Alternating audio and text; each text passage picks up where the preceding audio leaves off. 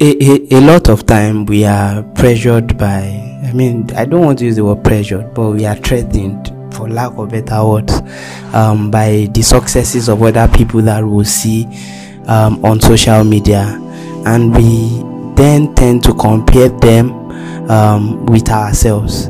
I want to break this to you like nobody has figured out life. I mean nobody. Everybody um, the CEOs, um, the business managers, the musicians, the Otedolas of this world, nobody has figured life out.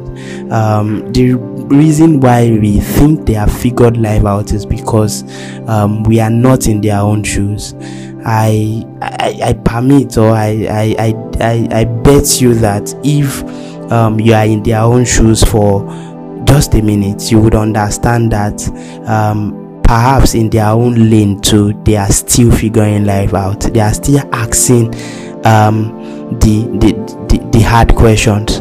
And i want to i want to encourage you this morning. Don't be swayed away by whatever you see.